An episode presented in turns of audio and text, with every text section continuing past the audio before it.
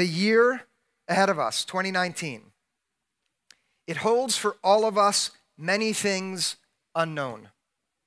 And this morning, what I want to give to you, and this is for everyone here, wherever you are in faith, is wisdom, which is meant to shape your expectations for what's ahead. Now, the Bible is filled with good wisdom. And what you expect changes what you experience. Do you all know that? And so, the wisdom that we'll consider this morning, on the one hand, is meant to enable you, whoever you are, to face those challenges which the year holds, which you don't know yet. That's on the one hand. And then on the other hand, to enable your eyes to be open to all of the good blessings which the year holds, which you may miss because you're not looking for them. Both sides are in the wisdom that we'll consider. And if your heart is open, if your heart is open to what you hear, you will benefit from what God gives through this text. Like a set of tools in a good workshop, even if you don't use them right now this morning, in this year ahead, they will be useful for you. If you are a parent, the wisdom here will help you guide your children better. If you're a spouse, what's offered here will give you the ability to have a more balanced and tempered experience with the person that you're with. Young people, if you open your heart to this, God will grow character in you in the year ahead. Every single one of us who's tempted with the idea that my best days are behind me will hear no. Even in this year, you can make a difference in the world and be a more potent agent for good if you will listen to what God gives. Every single one of us in here who wants to trade in a shallow and passive existence for a year that is filled with adventure and accomplishment and growth, open your ears. Uh, there are 8,000 760 hours in each year.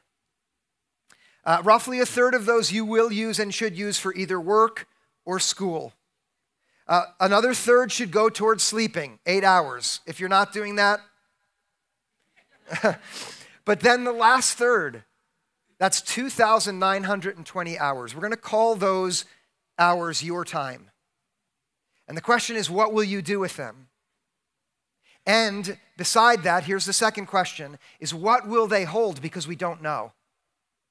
And the wisdom that we're going to consider this morning is wisdom which is meant to push us, every one of us, to ask one question over and over of every hour. It's this What time is it? All of the wisdom that we're going to consider comes from one passage in Ecclesiastes and it's under this first, this first sort of very simple claim uh, that we're going to build our approach this morning. Look at Ecclesiastes 3:1. Here's what it says. For everything there is a season and a time for every matter under heaven. The teacher who wrote those words was a teacher who spent an awful lot of time seeking God's wisdom and really trying to understand the reality of life. And then, after many years of work, he endeavored to put down what would be helpful to others, to us. And here it is an acknowledgement that, that there is a season for everything and a time for every single matter in the year ahead. In those 2,920 hours, there is a season for the things which you look forward to, as well as for those things which you dread. There's a time for the experiences that you love and that you remember from last year and you want to see again. And there's a time for the things which you dread. There is a time for it, and you can't change that. There are ups and downs. There are bright spots and bleak moments. There are easy and hard times. There are mountains and valleys ahead. Before us, in time, every matter and everything has its place. And if that was all that we received from uh, this text this morning, it would be good enough. And it's not all that we receive. We're going to continue. But if all we gleaned from being here was that life has every different kind of thing in it in this year ahead, that would be good. Here's why because, on the one hand, it would shape our expectations so that the valleys we have to walk through aren't so hard as they are when all we try to do is run from them. Do you know what I mean by that? Have you ever taken a child to get a shot at the doctor's office? As soon as the child knows it's coming, the fussing begins. And for an hour or two, it's torture for that little one. And then as, as he gets closer to the doctor's office, it gets worse. He's squirming and fussing. When the doctor comes in, he's dreaming of biting that person there who hasn't hurt him but wants to help him. And then he's wiggling when the needle goes in, and the whole process is way worse than when, listen now, he grows up to know there is a time for the shot. And then leading up to it, he can be at peace and it will hurt just for a little. And then it will be okay after. And what I want and what this teacher wants, who wrote these words, is for all of us here to grow in this year so that the valleys aren't so bad. That's number one. Do you see it? But then on the other side, there are many good things in life in this year ahead which we will walk right past unless our eyes are tuned in to look for them. And I want you to understand this. The best wisdom of the world around us has told us that certain things are always bad, which are not always bad. And being mature means opening ourselves to the wisdom that this man gives so that we don't walk past delightful things in this year because we haven't learned to see them. And I promise you that you are constantly walking past good things because you don't know to look for them. Now look at this photo right here. Here you see a boy crouching down in front of an oak tree surrounded by leaves. What I see is my son Nate crouching down by an impressive bloom of Grifola frondosa. There are probably 15 pounds of maitake mushrooms growing all around this tree saprophytically. They've made a symbiotic relationship with the root system, and I'm going to pluck those up and cook them in white wine and garlic like this. Look, see, we're going to carry those home and cook them up. And before I knew about Sheep's Head, I walked past it just like you do all the time. This is right by the Passaic River. And now you're thinking, does our pastor pick wild mushrooms and eat them? Yes, I do all the time. And you're thinking, is he crazy? No, I'm absolutely, maybe a tiny bit, but, but they're delicious and delightful. And there are literally dozens of edible mushrooms that in this last six months that I've enjoyed with my family because I've learned to see the good that there. I can still see your concerns. I, listen, listen, I researched for many hours. I did. My son has two different field guides, and he's read them. And he can tell you the Latin names for all of the different kinds of mushrooms and, and the identifying features to distinguish between what's good and bad. But when we learn to do that, our lives improve. That maitake or sheep's head, it costs like $35 a pound if you buy it in a, in a farmer's market. And it's medicinal and it is delicious. It is so good for you. And there are things in the year ahead which you've learned to avoid, like all wild mushrooms. And some of them are bad, but others of them are not. And what God wants is for 2019 to be for you individually and listen now, for us as a church, for Renaissance Church, to be a year where we are constantly asking, What time is it? And then seeking the answer from the wisdom which God gives, so that we're not wrecked in the valleys, and so we thrive in the goodness.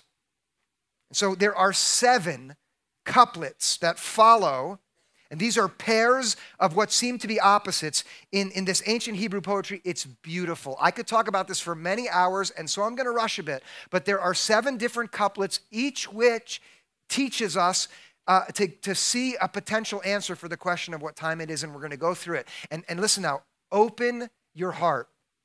Ask God to open it right now. But you also open it so that God can teach you what you need to learn for the year ahead. Let's look at the first pair. This is verse 2.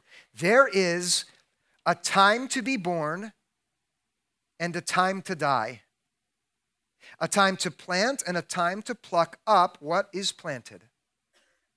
Now, we're meant to take all four terms together, and when we do, the lesson begins by showing us two different sets of a beginning and an ending a birth and a death, a planting and a harvesting. All of us here have been born. For every one of us, that is behind us. That's the start. Every one of us here will die. And that is ahead of us all. an end. Listen now, you might not agree with this. Christians believe that it's not the end. Thank goodness. And we believe that in Christ, when a person comes to trust in Him and, and surrender themselves to Him fully, that death is an end, but not the end. There is eternal life before all who receive the gracious gift that Christ gives, but it's still an end. And that means in this year, some new life is going to come and, and some life will go away. And those two ideas are meant to teach us to ask in this year, what time is it? In this year ahead, sometimes it will be the beginning and sometimes it will be an ending. And both of those hold value for us if we'll think of it. Distinguishing between these two times will enable you, listen now, to wait when you need to. Does anybody here have a time when it's hard to wait? Yes or no? A lot of our year is going to be waiting. A lot of those 2,920 years are going to be waiting. But what we need to know is that maybe this is a time of beginning. And so the seeds in the ground, we want the plant to come up, but we have to wait. And remembering, what time is it? It's a time of beginning. Will teach us to wait. And that'll be for you and for this church. There'll be new things that start in 2019 in Renaissance, but we'll have to wait because it'll be the beginning. This is also meant to prevent you from waiting too long because you can't wait forever because an ending is coming. Because at some point it will be too late and you don't know when the end's to come. So don't wait too long. If this seems complicated, this is to teach you, right, to wait, but not too long. It's complicated, isn't it? So is life. Okay, welcome to reality. That's the first bit of wisdom. Let's look at the second couplet. This is verse 3. In this year ahead, there will be a time to kill and a time to heal, a time to break down and a time to build up.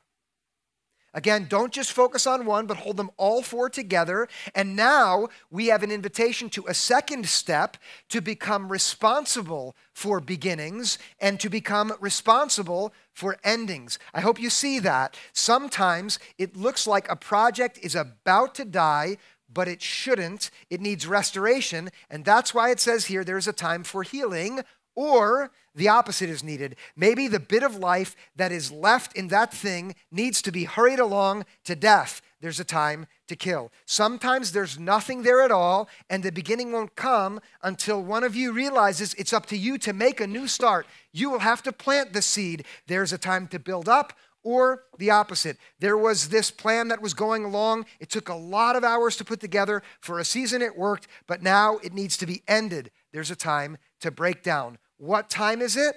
Is it a time for us to construct or dismantle?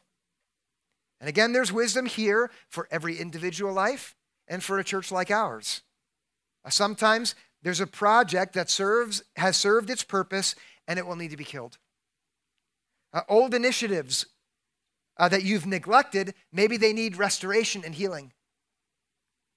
Uh, maybe it's time for new programs that will need to be started up from scratch. When I think about this community altogether, I think of the many times in the year behind me where I saw that relationships that you have formed with each other are about the best thing that God has given you in this year through this church. Is that true for some of you?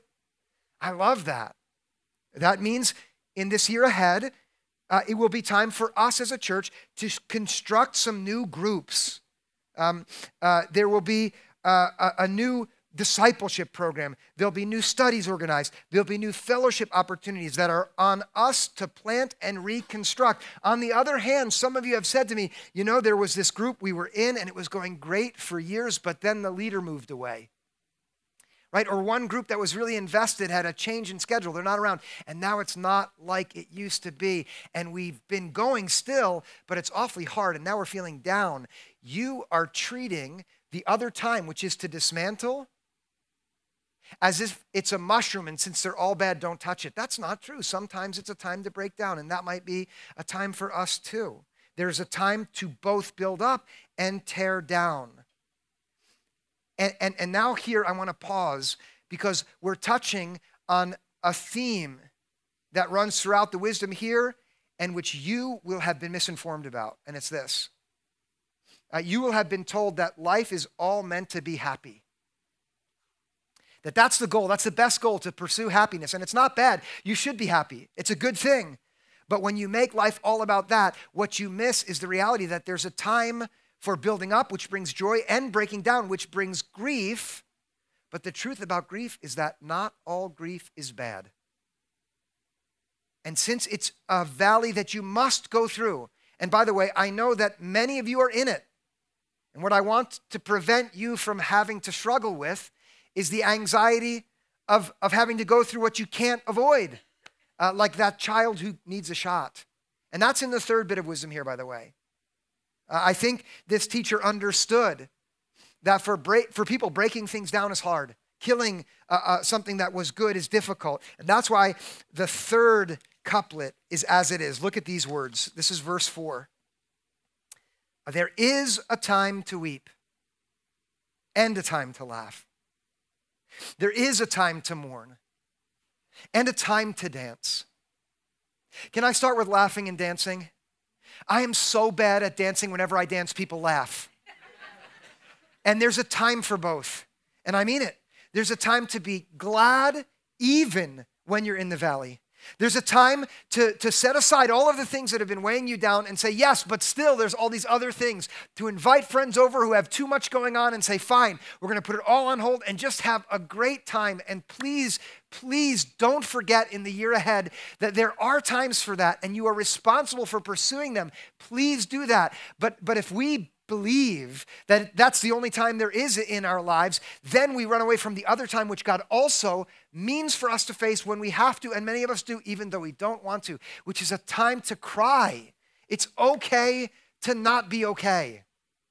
So if you're not okay, don't bear the burden of saying, but I'm supposed to be. Okay, no, sometimes you're not to be okay. If we follow this wisdom and ask what time it is, the answer is sometimes it is time to smile, but other times it is time to cry. And crying is okay. I, I had uh, time with a, a friend from church just recently, and he opened up to me and he said, I was driving recently by myself, and the weight of what I'm facing for a long, long, long time finally hit me. And I wept for an hour while I drove, and then I got home and I wept some more. And I said, Good. Not because I want him or anyone to hurt. I am a human being who hates pain as much as you do. I hate it. And I love you. And the ones of you I don't know, I love you with the love that God has put in my heart as a shepherd for this flock. I love being a pastor and being with you. And I hate when you're in pain because of physical things or because of family things that you can't change or your friends are suffering or your children are not doing well. I hate that. But there's a time to cry. I'm doing it right now. Do you see? there is a time for that. And maybe in this year, please listen to this you will go through a period of deep sadness. Maybe that'll happen this year. Maybe you won't feel God anywhere. And you'll keep crying out. Maybe that is a time for you this year. Maybe you won't feel any trust at all. Maybe you there's months in which it's day after day of a grind. People who care about you will look at you and say, "I love you. You're lovable," and you won't believe them. And you won't trust your friends or your parents or your siblings or yourself or even God. Live in that valley and cry. There's a time for that. It's okay not to be okay. If we come back to the fungus that's growing all around us, I think grief is, is one of those uh, mushrooms which we've been told avoid all wild mushrooms. They're all bad, but it's not bad if you receive it and walk through it in faith and with the wisdom that God gives. Look at this mushroom here. Do you see this? Doesn't that look beautiful? That's an angel mushroom. If you eat it, you will die in 24 hours. That's called a destroying angel. And that's growing right beside the maitake that I picked. That's my hand there holding it. Now, again, don't be nervous. You have to eat it to die. And I'm not going to do that. And you shouldn't either. Grief is not all bad, but it's dangerous. And so here I want to say if that's what's in your year, grief, do not try to do it alone. I would never eat, listen now, I would never eat an edible mushroom that has a poisonous look-alike, and there are lots of them. Nate and I go out, we find a blewit, but we know that a quart looks an awful lot like it, and so we won't eat blewits even though they're d- delicious. Anybody else in here know about these mushrooms? No one. All right. So Please don't go out and try to do this unless you have a guide. And I'm serious, we have spent 100 hours at least studying with someone who knows what's what. I will never eat a mushroom unless I see someone else that I trust do it. And this is true. okay. Why? That wasn't supposed to be funny.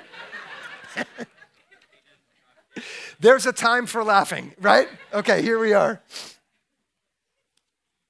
Let's look at the next one. Moving on. This one is, is brilliant. The wisdom here is so clever. This took a lot of time to figure out. Look at verse 5. There's a time to throw away stones and a time to gather stones together, a time to embrace and a time to refrain from embracing. Now, this pair is distinct from all others because it's the only one in which the two terms in each phrase are the same stones and stones, embracing, embracing. If you know logic, and you take the terms out and just put in the variables, this is a statement which says sometimes A and other times not A. Sometimes B and other times not B. Sometimes it's right to gather stones, sometimes it's right to throw stones away. When, uh, if you ask, is it right to gather stones or throw them away? You know what the answer is, right? It depends. Do you see it? Is embracing right or wrong? It depends. And this is wisdom that means us to be especially attentive. If we're willing to take the first three so far that we've heard and accept this fourth one and handle the next three, that we're going to have to keep in mind that when we ask what time is it, we have to know is it the right time or the wrong time? Because that will also figure into how God Himself means us to move through life. And I understand that this makes it even more complicated, but I want you to know that God made you in the complexity with which He designed you because He loves you and because complexity results in beauty when it's pursued in the right way.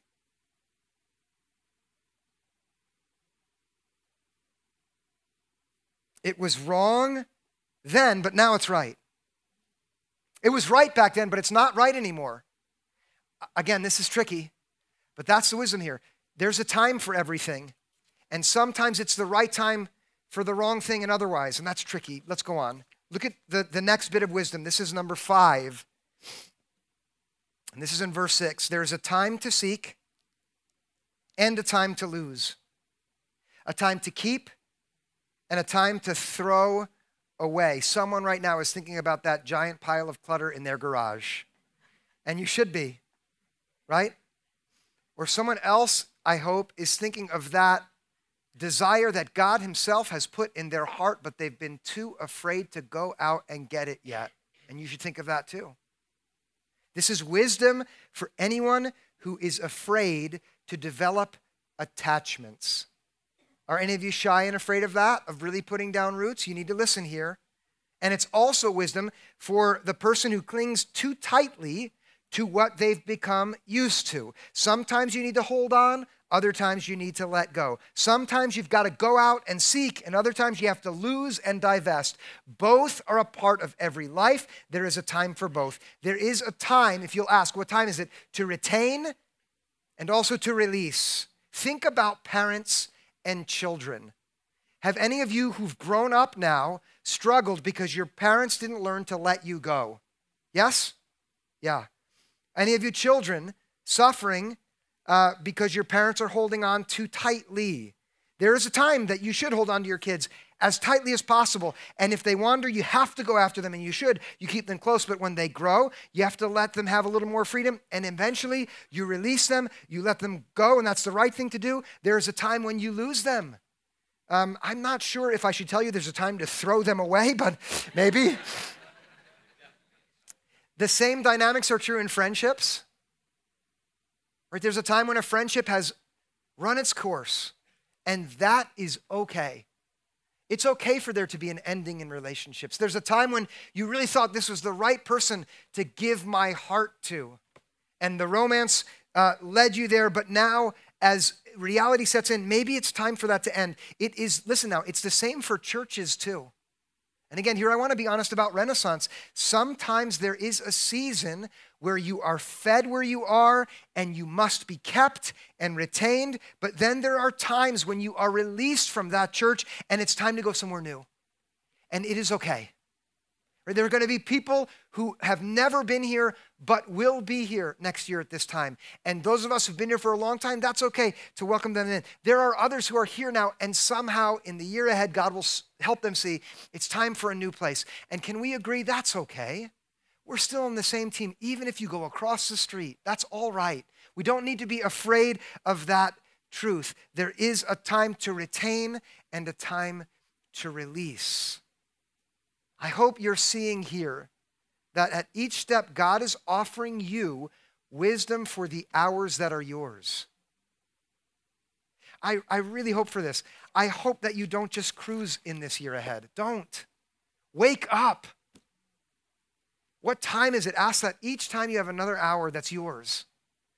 And then Consider the wisdom that's here. And by the way, this is Ephesians, excuse me, Ecclesiastes 3, 1 through 8. It's, it's not been all there. You can find it on your own in your Bible, put a block around it, and read it over and over again. Here's the next one. This is verse 7. There's a time to tear and a time to sow, a time to keep silence and a time to speak. Uh, if we take these all together, we see that here is wisdom for speech. Even the first bit about tearing and sowing. Do you have any idea how powerful your words are? I shudder. I shudder when I think about how God uses the words that I speak. I'm both um, appropriately reverent, but also overjoyed to know that God uses the words that we speak to change people's lives for the better. And you also can do that in the year ahead. And then also, there are times where our words wreak havoc on the souls of the people around us, and that always bounces back and hurts our own souls, even if we don't see it. And that's the wisdom here. There is a time when a tear is starting to show up, and the right thing to do is to let that thing unravel and fall to pieces, just as there are times when a tear begins, and the right thing to do is to sew it back up. And both you can do with your words. That is, with your silence, you can stop the impulse to rescue someone by saying something that softens the truth. Does anybody else do that in here? Right? Maybe it's going to be time for you not to say anything that rescues them and let the whole thing tear apart. Just as your words can be a healing ointment and a balm that will rescue and restore. And so when you ask what time is it, you're going to have to say it could be a time for words or a time for silence. And just as your words can be instruments of great power and healing, so can your silence. And I could say an awful lot here, but I hope that God is speaking into your heart just what you need to hear that I don't even know. And if your mind's starting to wander, let that happen. If you're thinking about the time when you shot back at that person who you love and who loves you and spoke up and then regretted it, let that be a moment where you say, Don't forget, maybe it's a time for silence next time. Oh, no, but they said the wrong thing and they needed me to show them. Shut your mouth. Seriously, right? Be quiet, even though they're saying the wrong thing. Or other times, are you regretting right now? I still haven't called my mom. I got to reach out to my father. My brother needs to hear this from me, and I've been too cowardly, or my friend needs me to say this. Maybe it's time for your words to do some sewing, some healing, some mending. All right, here's the last one. And by the way, I think this last one was left last because it's the most dangerous. Verse 8 a time to love and a time to hate a time for war and a time for peace. I want you to understand that I've never lived in war. But every time I imagine it, I hate it. I hate it. I don't know if any of you have been in combat, but I imagine it's among, among the most hateful things that any person can go through. I think there's a reason why Jesus spoke about peace as often as he did. I would warn everyone never to build your doctrine about any specific thing on one passage from Scripture or even one book. Has anyone here ever read through the entire book of Ecclesiastes? It's pretty depressing, isn't it? So be careful if you do that. Make sure you read the other books in the Bible with it. But here, there is a time for hate. caution, okay? Caution. This is like uh, a, an edible mushroom that has lots of poisonous lookalikes because hatred is poisonous. But, but maybe there's a time where there's an injustice in this year ahead of us that you will encounter and you should hate it. That there's an abuse of power that you will encounter, or in our church we'll experience some kind of divisiveness or pettiness from who knows who, and we should hate that. Not the person, we should hate that thing, and there's a time for it. Uh, maybe there is uh, a conflict that we want to avoid, and it's going to be like a war, and we've learned all along to stay away, but maybe this year will include one or two for you or for us. And we should be brave to go at it and to know that that's something there's a time for. But then there's a time for love, and there's a time for peace. Um, when we ask what time is it, we'll have to say, is it a time for love or hate? And let me, let me add this um, to this last one. Every time God's hatred is expressed in the scriptures, and by the way, there are things which God hates. And every time we even see what we would call hatred emerging from Jesus, please listen now, it always serves the greater of these two, which is love. I want you to understand this, and this is the last thing I'm going to tell you today. God loves you, and therefore God hates everything that undermines and ruins you. A sin is the biblical word for the thing which is worst for you, and God hates it because He loves you. And every, every valley and every darkness, every down, every shadow in this year ahead of us, which seeks to ruin us, God hates, uh, hates that, but because He loves us, He'll give us what we need in this wisdom to move through it with confidence and strength. The wisdom that is given here this morning is for you and for us. And now, this church here, for this church to be in 2019 the instrument that God wants it to be. A community that gathers to see Jesus, that grows to follow him, and then goes out in the world to show him to others, uh, to the people that we live with, uh, to the people that depend on us, to our coworkers, the people we sit beside on the train, and our neighbors, and one another here in this church. What time is it? That's the question. Uh, let God work that question into your heart now and in this year ahead. Let's pray. God, we love you and we thank you for this time. Uh, this 35 minutes of the 2,920 hours that you've given us in this year for ourselves. God, would you take this time and use it so that it becomes an instrument that shifts the quality of all the other hours that are before us? What we want is to be men and women who walk in maturity and in wisdom Take the words that have been shared and put them into the grounds, into the soil of our hearts like good seeds so that they begin to grow now. And in this year ahead of us, they bear good fruit.